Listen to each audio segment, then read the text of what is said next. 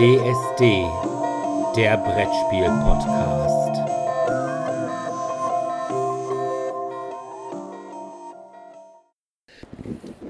Ja, hallo erstmal und willkommen zum vierten Messe-Interview auf dieser Messe. Bei mir steht Alberto Federighi, the author of Possession, the demonic card game, and the expansion chapter of Possession. Mr. Federighi. Hello. Why did you do such gritty themes? Well, uh, I wanted to do a game uh, from the point of view of the bad guys and uh, I've always enjoyed the dark humor uh, of uh, you know mischief uh, and demons doing uh, not necessarily super evil things, but even just the imps uh, you know stealing something and things like that. So I thought, well, let, us do a game that it's about the bad guys, and you're fighting the good guys and everything, and turn it upside down basically. Okay, and the artwork is also very very dark, huh?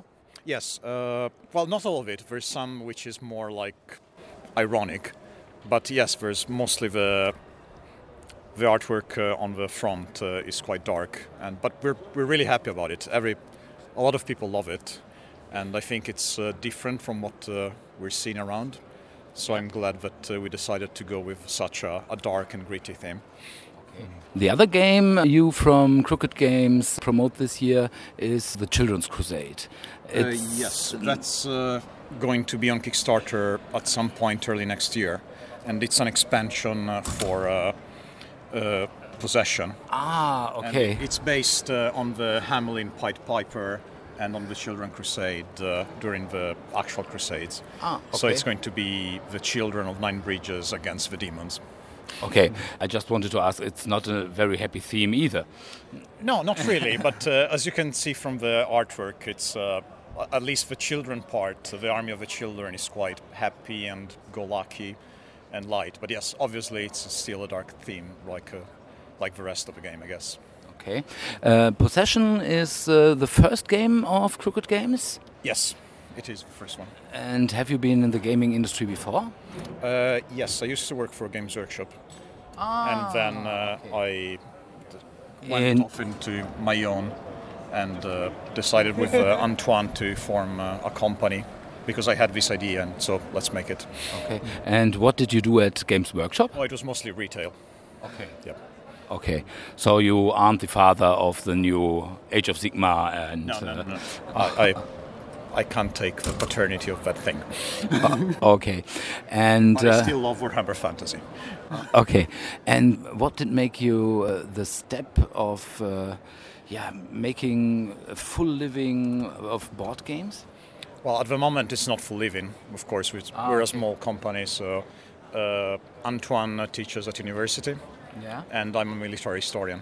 Okay. So we all have uh, our jobs and uh, so for the moment, it's still uh, part time. I still work uh, a few hours every day on it, but that's I guess why it takes it takes longer than uh, than for other people for us to bring a game out because we all have uh, our day job.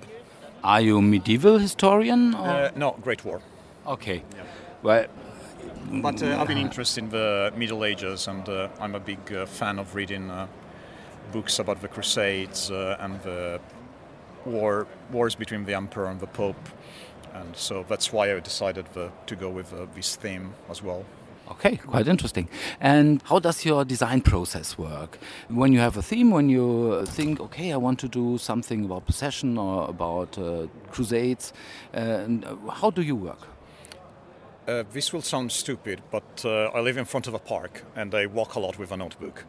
And uh, a lot, the illustrations help a lot like I have an idea for illustration, I tell it to Giovanni, who is the illustrator.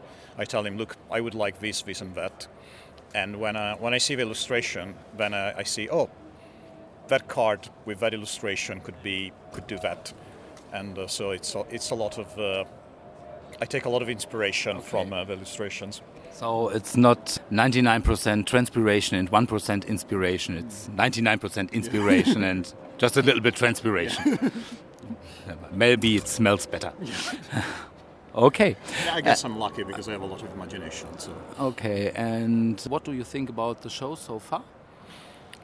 Well, it's great. It's the first time that I'm here not uh, as uh, a normal guy going around, so I haven't seen that much of it yet, but hopefully I'll have uh, a couple of hours on Sunday. Tomorrow we have uh, more help at the booth.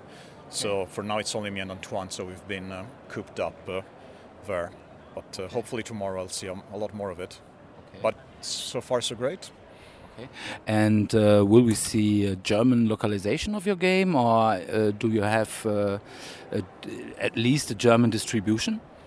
Uh, at the moment, uh, we're working uh, on a PDF file that people can download from our website with the rules in German, Spanish, French, and Italian.